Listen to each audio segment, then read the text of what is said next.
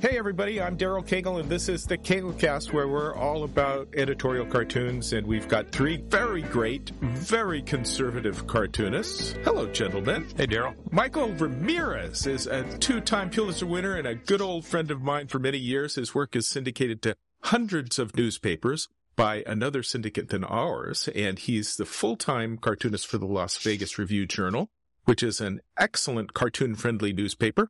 And Michael has won ton of awards. His work is brilliant, as you will see here, and it's great to have you here, Michael.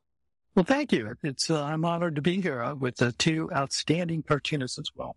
Yeah, well, I should say three, since Daryl, of course, does cartoons as well.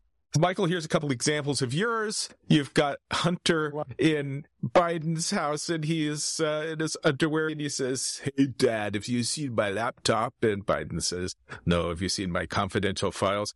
This is hilarious. And I think that it kind of brings up one of the things that I have as a liberal looking at the conservative cartoons, because so much of the Hunter Biden stuff is uh, Biden crime family, very uh, harsh accusations of criminality. Whereas I think liberals like me kind of look at Hunter as a doofus loser figure, as you have portrayed him here, and uh, not so much of a mafia figure. You know, he's kind of he's kind of a conglomeration of both.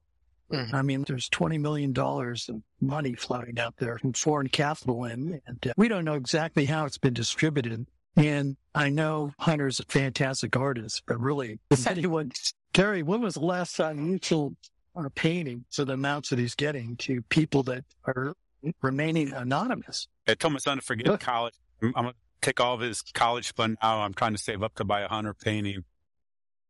In fact, there was that story about uh, legal bills, and I was thinking, what, what is that, like 10 paintings or something? um, if you look in the foreground of that cartoon, I don't know if you can see it, but there, there's, uh, I always put little uh, Easter eggs within the cartoon itself. In the foreground, there's the um, cereal that's labeled flakes. Yes, Hunter is a flake, but he's a well-paid flake. And while this kind of thing has been going on in history for generations and generations, Neil Bush, Don Nixon. You could go to Hugh Rodham. Billy Carter was not an expert in Libya. And you could, you could use your family familial connections to make money. But at this point, it's not illegal. But if you don't pay taxes on it, or if you're not registered as a foreign agent and you're doing the work of foreign entities, those are illegal. I think these things need to be looked into. Well, it seems like the main charge against him is having uh, a gun and lying on the application to get the gun. How do you feel about that? Well, that is against the law. And I think it's kind of ironic that you have a president here who yells and screams anytime there's an offense with a gun that we have to have more stricter accountability with guns, except for his son. He seems to be leaving. That is interesting I, irony, but I, I also I expect think... conservatives to be more forgiving of gun kind of issues. Well, no, I, I think I think uh, obviously one right of conservatism is responsibility for your individual mm-hmm. action, mm-hmm. and well, I do think maybe there's perhaps an overzealous pursuit in some of these items. And he's getting a pretty hefty fine, but had he just reckoned with it and dealt with the deal that he got, he would have been pretty well off. I think the consequences of what's being charged against him now are because of his own indecision hoping that they would wrap the entire thing in an envelope of immunity. And that wouldn't happen for any individual in the country, regardless of who they are. It's well, really he's a loser happen. and a drug addict and an albatross around dad's neck. And also interesting here, Daryl, is that nobody mentions that there's more than one gun involved here. I mean, there's the gun that his brother's wife uh, inconveniently disposed in the trash bin, but there's also the gun that he was flaunting around while he was taking drugs in the photographs on his laptop. You know, Daryl, I'm as a gun owner, when any gun I've had to purchase, I've had to fill out all the same paperwork, background, FBI paperwork that Hunter Biden filled out. So I take it dead seriously. Everything on there, I had to answer correctly and I would never dream of lying or I would expect to be prosecuted to the fullest extent of the law. So I don't think conservative gun owners look at Hunter Biden with sympathy. We look at it as ardent hypocrisy. Like Mike said, you know, his, his father has railed against gun owners throughout his whole life and vilified us. And here his son violates a federal law on a gun application. And so well, far, perhaps he was in a drug stupor when he filled out the application. no, I, I, think he was in a drug stupor when he did. And, and look, it's just about accountability. Don't nobody wants to get him because he's Hunter Biden. They want to find the money trail Look, there, to there, Biden. there are plenty of things to get Biden, uh, you know, that have nothing to do with Hunter whatsoever. That's, that's sort of been the, my position in my cartoons. Well, But I'm just there's no- introducing you guys here, and we're we're spending all the time on the first cartoon. This is another wonderful Biden cartoon, Michael. You know, we see so many cartoons with traipsing the mud around. You know, mud is a, a standard thing in cartoons, but you make this funny by really going to town on all the mud. And I think it's a wonderful cartoon. You've got the Oval Office all traipsed and, and footprints and handprints of mud. And uh, Aide is saying to Biden, I see Hunter Biden came by. That's just hilarious. You know, the amazing thing about it is it's not even exaggerated. What- Whenever Hunter goes anywhere, you know, it, it's funny because when you look at the deal, plea deal that he put together, you could tell by the rejection of that plea deal while his father is running for reelection that Hunter only cares about himself. And he doesn't have any allowance for what his father's going through whatsoever. It doesn't seem like he made that decision in his own best interest either. That just seems to be stupid. It was a bad decision. And part, well, part of it though, when you look at it in the context of time, was because he knew there were other charges coming along and he was, he had hoped that this deal would insulate him from all charges. And uh, it was a, it was a bad decision on his part and his lawyers as well, not to take that plea deal. It was. Okay, our next cartoonist is Rivers. Rivers is our anonymous, brilliant conservative cartoonist here at Cagle Cartoons. And I can tell you that he has also won a ton of awards in his previous cartoonist life, which shall not be named. He was quite an award winner, and he's a good looking fellow under the mask. Thank you, Daryl. I don't know how to.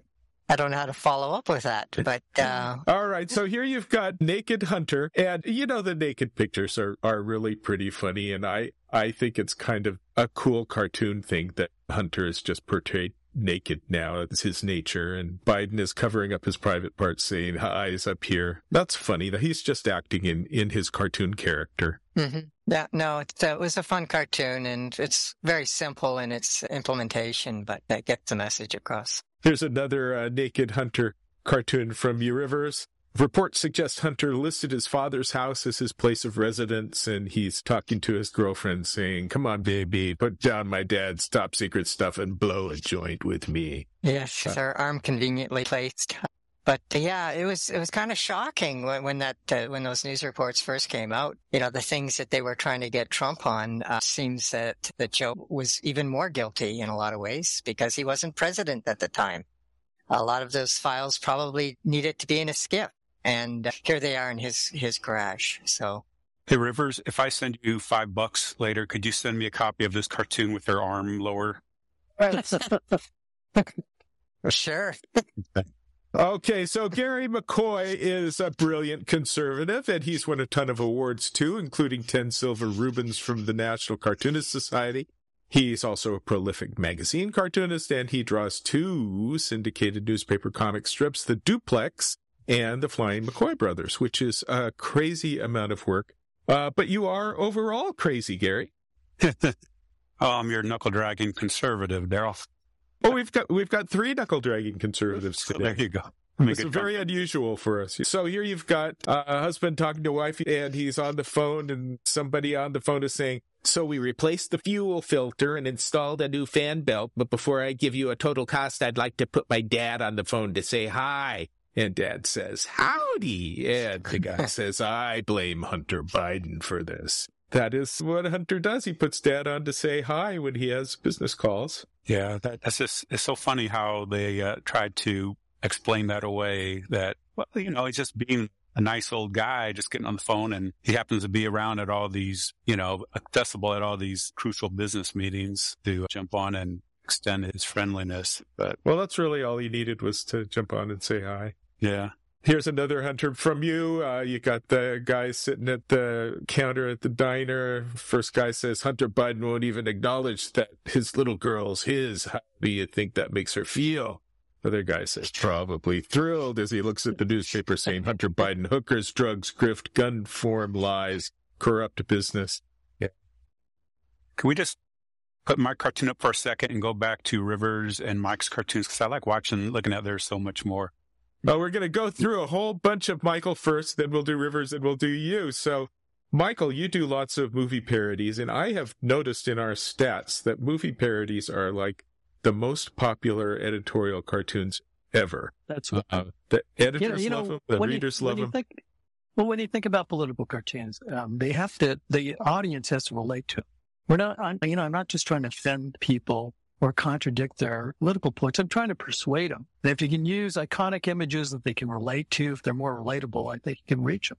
In this case, with this cartoon, um, the birds, you get uh, the Inflation Reduction Act basically should have been called the IRS Act it added 87,000 new IRS agents as enforcers to try to, to get more of our money from the government. So I thought it immediately came to mind this image of having the IRS bird logo flopping around our heads, chasing us down to get every penny that the government thinks they deserve. Now, one thing as a, a classical constitutional conservative, I need to remind people that the government works for them and that this money is actually ours and that we contribute that money so that they can provide services on a federal plane. I think the problem with the Biden administration, progressives, they seem to think it's a contrary idea. I think this is a great cartoon, and the IRS is certainly a threat hanging over our heads. uh, And, Although uh, you have to be careful. I remember when I won my second Pulitzer, Bill Clinton actually sent me a congr- uh, he was nice enough to send me a con- congratulatory note. And so I gathered all my Clinton cartoons and I wrote him a little note back that said, "Thank you, I couldn't have done it without you." Which I, I thought it was funny at the time until I got audited three months later. So Wow. Really? I don't I don't know if the, the things were related, but you know, fortunately I've got a great account. So. Here's another movie cartoon from you. You've got Independence Day shooting its beam down on the White House, and the aliens are Bidenomics, and it's Independence Day coming November 2024. This looks great. That is great. You know, Bidenomics um, is going to be his doom, I guess, because uh, people are unhappy with the economy, no, it's- no matter how much he claims it's good. Well, rightfully so. I mean, when you go to the grocery store, if you go to the gas station, you'll know that the you know the price that we're paying for any kind of commodities or groceries is ridiculous. This was though the interesting thing about this cartoon was I had just started doing the Tuesday cartoons for the Washington Post because they wanted to have a conservative voice on the page. And when this cartoon came out, which was on July 4th, thus Independence Day, we actually had Democrat members of the Congress protesting, having a contrary opinion on the editorial page.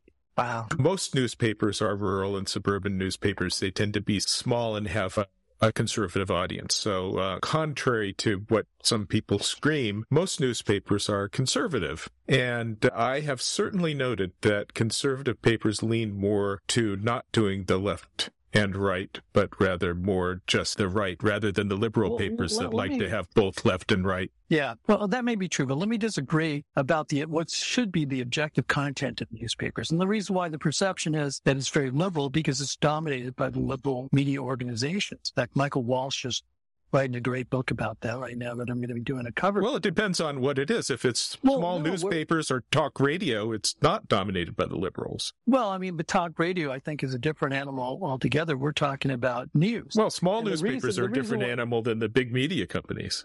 Well, no, Although they're the owned by why chains. The big media companies dominate because they control most of the organs that that distribute the news, for like the AP, New York Times syndication. So they don't have huge staffs to be able to cover these broader events. So they're they're covered by little organization, and unfortunately, rather than giving an objective view, they have kind of a political agenda behind what they're doing. I think that's why we're having an erosion in the credibility of, of the news and newspapers and why people are trusting the media almost uh, as little as politicians. Well, I would also argue what we're seeing with newspapers is that both the left and the right newspapers are tending to print the same cartoons now, which are the opinionless cartoons that are little gag jokes. There had been a time where we saw a real distinction between liberal and conservative cartoons by what the position of the paper is, and I think that's pretty much gone now. Uh, yeah, I think everything that's, is I think just that sweet. that's- it is unfortunate. I think it's Mhm. unfortunate because, you know, I, I'm kind of the old school journalist. I'm, I'm the old farts group here, but I believe in the journalistic intent of uh, political cartoons that they should be substantive. Well, I'm afraid we're losing that. Uh, the substance is what we're losing first. And then once when, once we turn into gag cartoonists, there's no difference between us and magazines and greeting cards. And that's how I fear our profession is going to sink.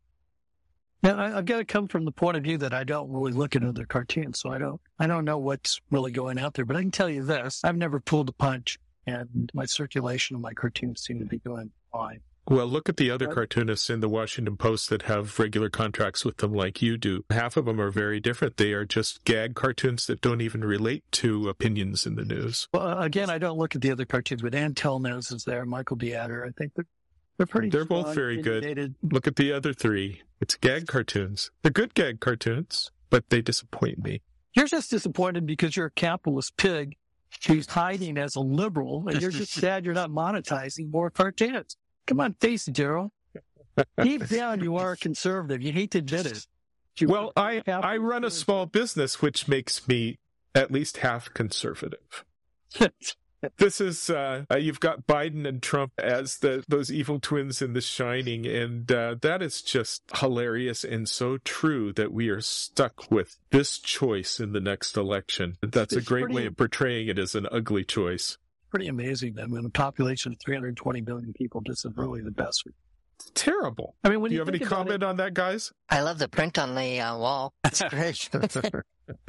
It, you know, when you when you think about it, there's so much discourse about Ronald Reagan. Ronald Reagan was probably my favorite modern president, but both of these candidates will be older than Reagan was when he left office, when they Mhm. enter office. And it seems to me that uh, that we could probably do a little bit better. I agree with you, Mike. I mean, obviously, we have two very old guys who are at the top right now running. I, you know, I had plenty of criticism for Trump.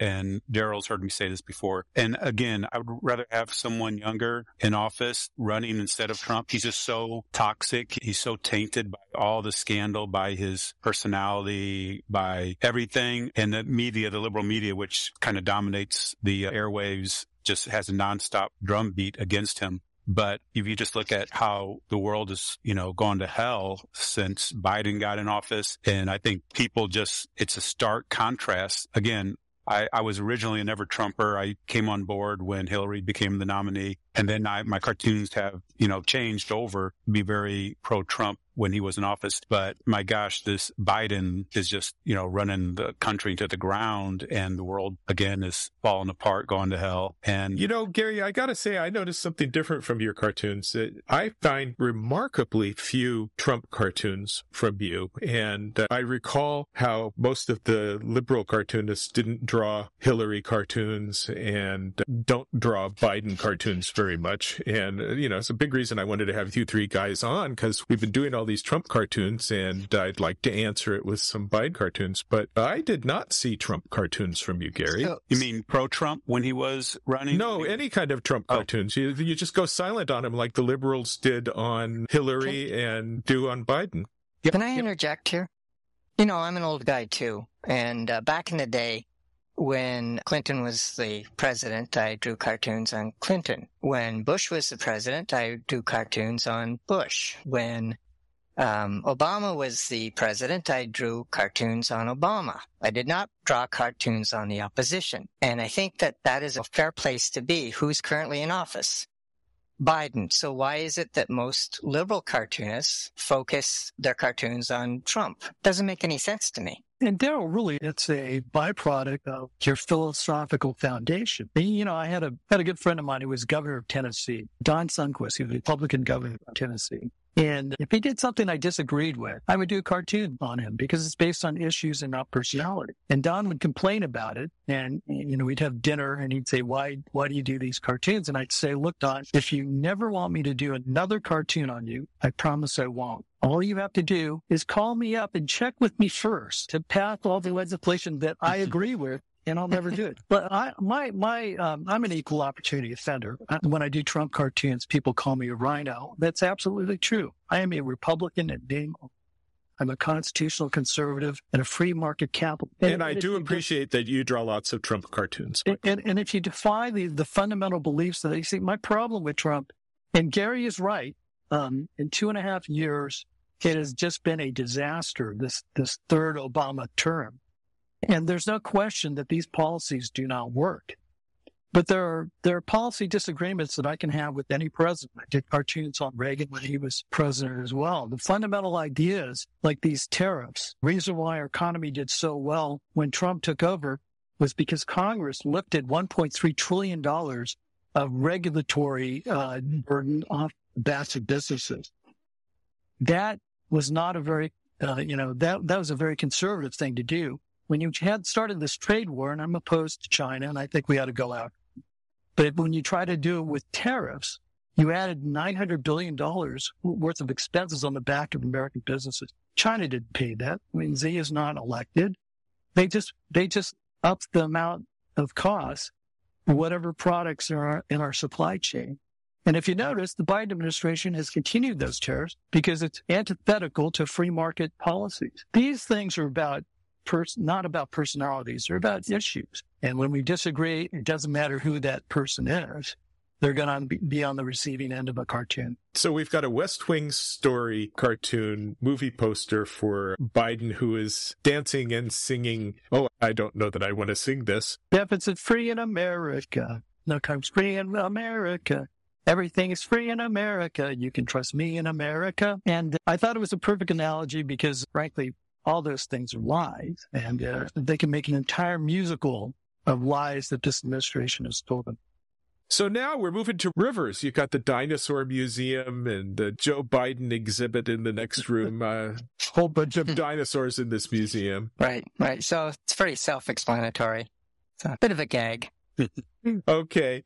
Mexican scientists suggest more testing be done to determine the age of the ancient alien artifact this is an ancient alien. And Biden says, You want to do what with that probe? Uh, I worry about these probes. I wonder how much that artifact made uh, being part of the Biden family, too. A few thousand dollars worth of Chinese stuff. So here you've got Biden in a pot on the stove with a fork stuck in it, and it says he's done. What?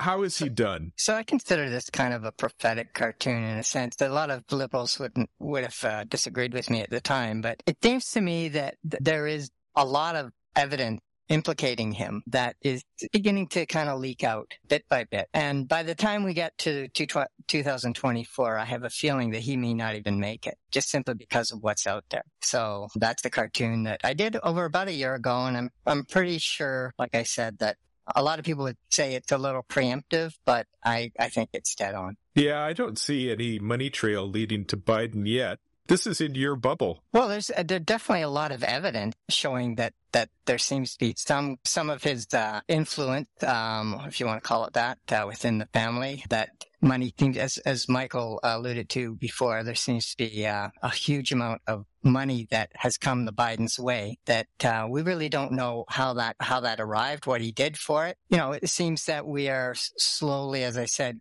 drip by drip getting more and more uh, further on down the road to to seeing that he's not really the kind of guy that the Democrats should be, um, you know, putting all of their uh, eggs in in his basket, so to speak. We can only dream. You know, and and uh, frankly, with that twenty million dollars, that's a known quantity. Mm-hmm. Twenty million dollars is there now. There are no direct links to to the president himself. But that certainly entails closer examination, I think. So here you've got the evil looking puppeteer's hand, and Marionette Biden says, They told me to tell you you're an insurrectionist if you see strings. So explain this to me. This, is, I think, is another bubble cartoon. Who is the puppeteer controlling Biden? Well, that's the thing. I, I don't think anybody really knows who the puppeteer is. I think there's been some, you know, talk that it that it's Obama's third term um, that it might be Obama, but he, Joe Biden is, is this just uh, because you you feel so clearly Biden is demented that there must be somebody controlling him because otherwise how could he make rational choices? Well, it seems, as I was saying, it seems to me that that he seems to have a lot of handlers, people that tell him what to do, and we don't know who those people are. When when when the Easter Bunny tells them, you know, go this way, or when he says they're telling me to answer questions from this journalist or that journalist. Well, I want to know who are they? Um, yeah, Those who, are the handlers. I'm sorry. Yeah. Sorry, Rivers. That that's Daryl. That's who Rivers is referring to. The people when Joe Biden at the end of a press conference says, "Well, I'm going to get in trouble if I say anything else," or they gave they gave me a list here of who I'm supposed to call on. There's somebody behind him that has authority over him because he explicitly references some other entity that said, "I'm going to get in trouble if I do this." To Yeah, my frankly ear, that speaking, just sounds kind of crazy. Well, frankly speaking, if he had the Easter Bunny in his administration, he'd be one of the more competent members. Okay, so here he's riding the giant banana, Biden is, and he says, Hi, oh, Banana Republic. Because that's because, of course, we're on uh, fast track to becoming a banana republic with all of his poor decisions. Well, I, I, you know, that, that cartoon was drawn right after, uh, Trump was, was indicted for about the, the 30th thousandth time. So, um, it was, it's just one of those, you know, why, why are they going after Trump? It seems that it's very convenient in terms of timing. They seem to be weaponizing the justice system. So that's where that. And you blame Biden for that. I, I would see that as the system just operating without his having his hand on it. I'm not too sure that's accurate though, Daryl. I think that there's been some reports that, that Biden's kind of been in contact with certain agencies. And I guess I should maybe review before I, I start talking, but I do recall a few months ago reading that there was some communication between uh, Biden and the different justice departments regarding, you know, going after Trump. So I'd have to look that up again and see where Mm. that was. I think I think actually Biden has probably been laid off. Uh, what's been going on because when the other team is being self-destructive, uh, you just want to stay out of it. So here you have uh, Biden sniffing the butt of a giant dog. I, I went uh, there. I went there.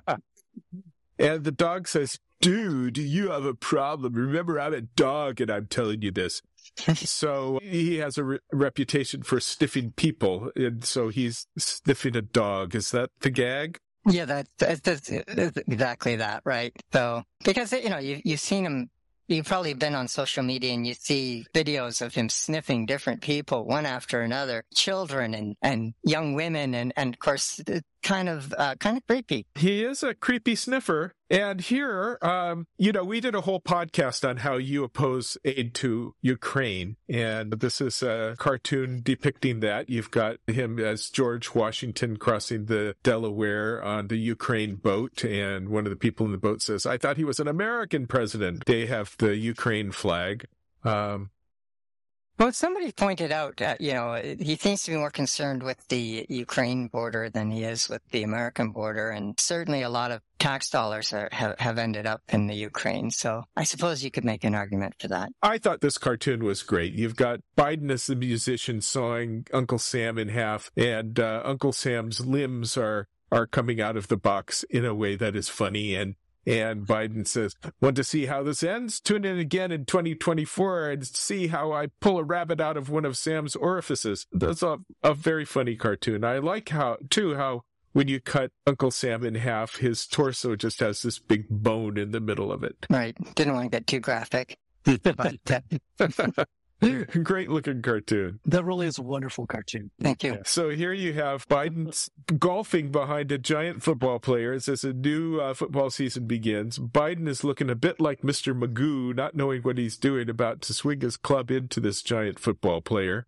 Is this a dementia cartoon? A little bit, yeah. And then it was the start of the NFL, and I, I was kind of excited about that, so I decided to mix the metaphor a little bit. Yeah, works well. Yeah, no, it works really well. You know, big football player. Newspapers love big football players, And a lot even of- when you mix them with dementia.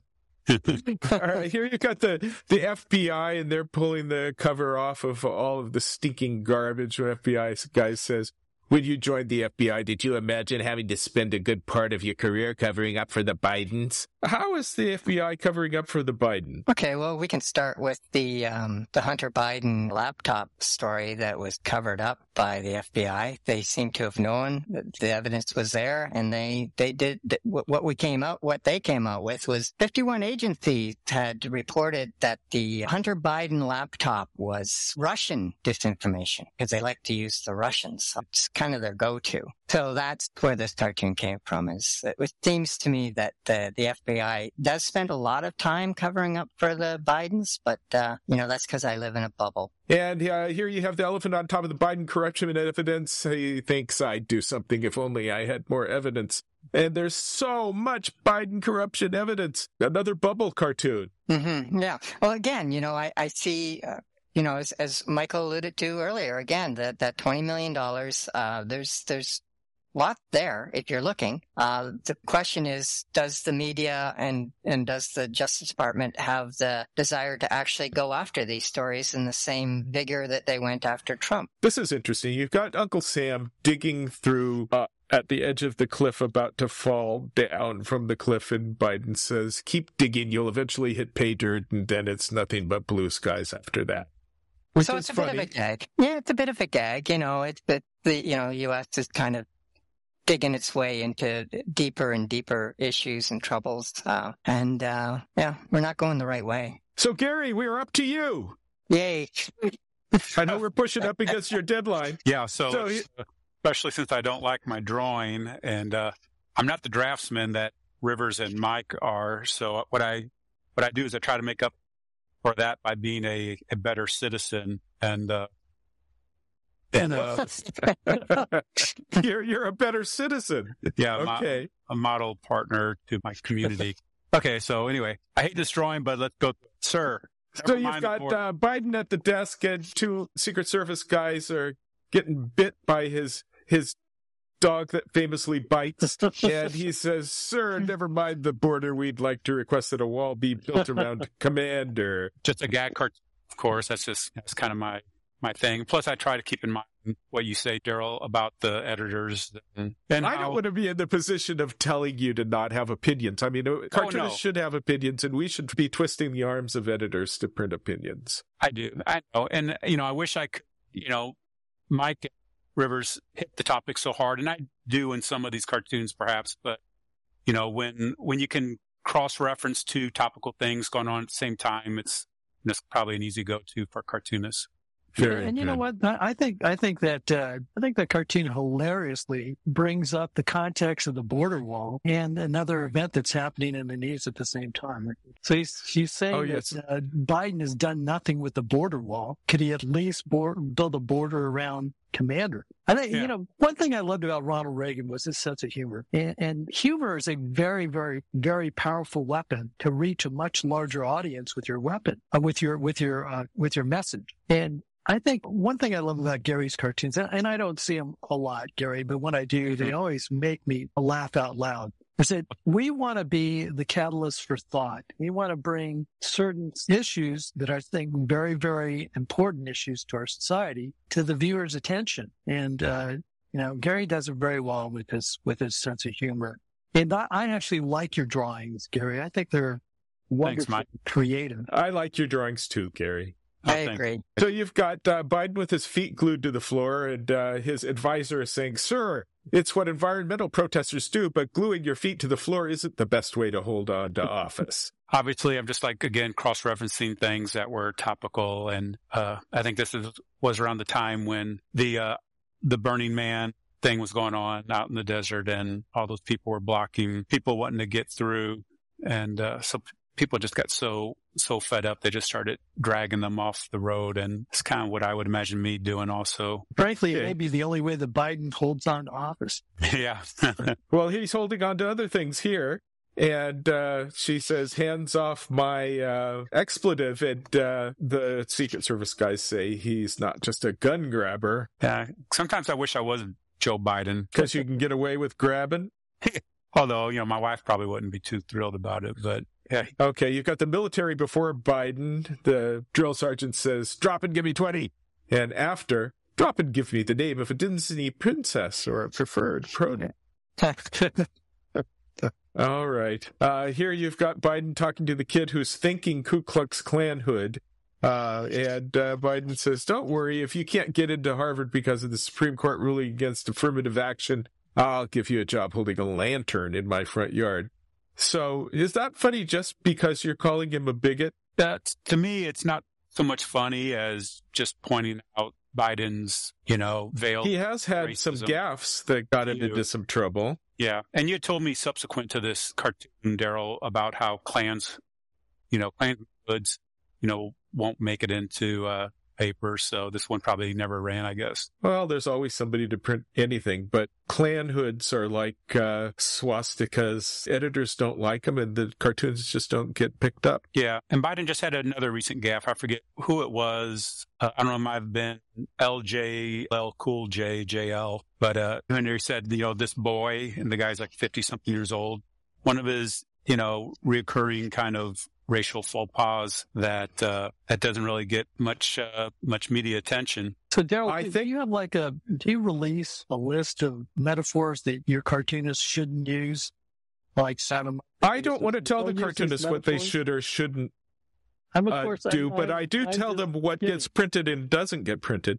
I send the cartoonists pretty much weekly uh, all the cartoon, the top ten cartoons that were reprinted that week that editors chose, and the top ten cartoons from us tend to be equal in the amount of papers that print them to all the rest of the cartoons, like another So I hundred guess, I cartoons. guess my, my next question would be, do you guys listen to what Daryl says? No, you don't have to answer that. Oh, I can I can tell you, I don't get much, too much people listening to that, but I'm sorry, what Um, were you saying? Well, I, I know I, I've changed. I mean, since you sent those emails out, Daryl, I, I have changed somewhat in what I submit because, you know, I don't want to just submit a ton of stuff that's never going to get picked up. So, and, and again, there is a part of being an effective cartoonist is getting people to see your cartoons. Absolutely. And uh, if you could, if you can make a compromise, like saying, "Well, I don't really need blood in this cartoon; it does the same thing without blood," and then get it printed by twice as many places, that's not a bad compromise to make. Um, Although I, you know, I, I do agree with that. I mean, I, I don't do controversial cartoons for the sake of controversy, just like I, I don't do uh, humorous cartoon just for the sake of humor. And there are certain subjects that you just don't want to do because the controversy surrounding the placement within the cartoon will overshadow the point you're trying to make. Because obviously, we're trying to make a point. But uh, One problem that we have is anti Semitic cartoons, particularly from around the world. And I've tried to lay down some rules for the international cartoonists to follow to make their cartoons not anti Semitic. And I do kill the anti Semitic cartoons. Um, there are some basic rules that I think are helpful, just as you wouldn't draw sexually explicit things in an editorial cartoon and expect it to be printed. Likewise, some of these things that are natural go to kind of things that pop into artists' minds, like drawing Israelis as Nazis persecuting the Palestinians in Gaza, Auschwitz. Um, we don't accept that. And we need to explain to the cartoonists that, uh, and you know, there's a range of those things from slight to uh, heavy. And cartoonists should know that some things cross the line and some things are inappropriate and some things we'll tolerate, but they simply mean your cartoon's not going to get printed. And that's another way of being an ineffective cartoonist. You know, I'm a big believer in freedom of speech, that people can say and do anything. That does not give you the freedom to be insulated from the consequences of what you do. right. Yes. I, I'm sure that, uh, that Gary and Rivers are like me. We think about our audience and how how the uh, the cartoon is going to be read out there by our readership. And uh, you know, I don't want to offend anybody just to make a point. The point is the most important thing. I, mean, I always think of political cartoons like a Super Bowl ad. You got five seconds to to catch their attention, five seconds to make the pitch. But instead of selling a product, we're selling ideas. If you offend their sensibilities with something that really doesn't have much to do with the content of your point, then you lose the opportunity to make the sale. That's a good point. And uh, you can judge how much you want to offend. I recall uh, one of your cartoons when you were on our Cagle.com site. You drew a dead fetus in an electric chair. And we got more angry mail for that than I think any cartoon we've ever had on Cagle.com. People were just outraged. But, uh, you know, we, we ran it, and I'm not sure that you would have been disappointed with the outrage. Well, I, I don't, I don't recall that cartoon. I've been picketed by everybody, sometimes at, at the same time. I managed, I managed to offend everybody at some time. But, you know, it's sort of like why I would never use Muhammad in a cartoon because the controversy that's surrounding the image would overshadow any point that I'm making. So I have a tendency to try to sidestep this, but I'm not afraid to, uh, like the fist bump cartoon, like the cartoon that I just did on Hamas with the bloody teddy bear. Sometimes you have to, to get right up to the edge of the limit to make a powerful point. I think that's worth it. Well, if you're going to draw something that's going to be very offensive to a minority of readers, I think it's worth thinking about what's the value of being offensive and can I say this in another way? Right. And, and let me, let me say that uh, I'm not trying to be offensive, maybe shocking to some people, but but, uh, you know, politics is an evo- emotional thing. You know, when people write me hate mail and stuff, I like it. They're like the medals that you get in a battle. But you're not doing it to offend people. You're trying to convince them. And you're not, I'm not drawing offensive cartoons. I'm drawing powerful cartoons sometimes. Well, sometimes there are cartoons that are drawn to be offensive to show that they can do it. Yeah, uh, I would discourage that. Got to wrap it up, Daryl. You know, okay, I guess what, I'm going to wrap it up. Uh, any last comments, gentlemen? I just want to say uh, I had a great time. It, it's fascinating listening to these guys talk and kind of analyze stuff. And uh, you, you guys were all very uh, civilized, and we didn't have much argument. We'll bring a liberal, another liberal on yeah. time, Daryl. Well, I, am a big. I was just going to say I'm a big fan of both these guys, and so there's a lot of respect there, and and uh, I really appreciate Michael coming on today because, uh, of course, he's outside of the Cagle uh, group, but uh, just an awesome cartoonist, and it's been great to to hear from you today. And you're very articulate. And of course, Gary and I are friends from way back, and it's always good to see my friend Gary. And same with Mike. Mike and I go way back, and it's a yeah, mutual love thing here. The McCoy brothers are, are almost part of my extended family. It's I think. regards. Forward to seeing you without mask at some point you, you, know, I've, I've come from a place in the political spectrum. I'm probably to the right of both you, although I'm the guy who will go after every. You can vehemently disagree with the politics behind a cartoon and still love the cartoon or the cartoonist. You know, I, I don't like to, uh, I don't like to tear down other people's work, but I, I, would like to say that politics is a personal thing and everybody, uh, should be emotional about about how they feel. And and uh, just because I don't agree with what's behind the cartoon, um, it doesn't mean that the cartoon is not comprehensible or not a, a, powerful vehicle to make a point of view. And you know, I I like uh, both these guys are fabulous cartoonists. I'm honored to be on this. I really appreciate your coming on, and uh, I'm going to get two podcasts out of this. So, uh, uh, thank you, gentlemen. Okay. I got to run. Love all you guys and uh, see y'all soon. Okay, very good. Well, let me say that everyone should remember to subscribe to the CagleCast wherever you're watching or listening today. Please subscribe. Our CagleCast is available in both video and audio versions. So if you don't see the cartoons, go to cagle.com or Apple Podcasts or YouTube or Spotify to see the video podcast rather than just the sound. And I, I kind of like Pod Cruncher. That's my favorite one. But we're on all the platforms, and thank you for being here. And Michael, I'm delighted that you came today. Sounds good.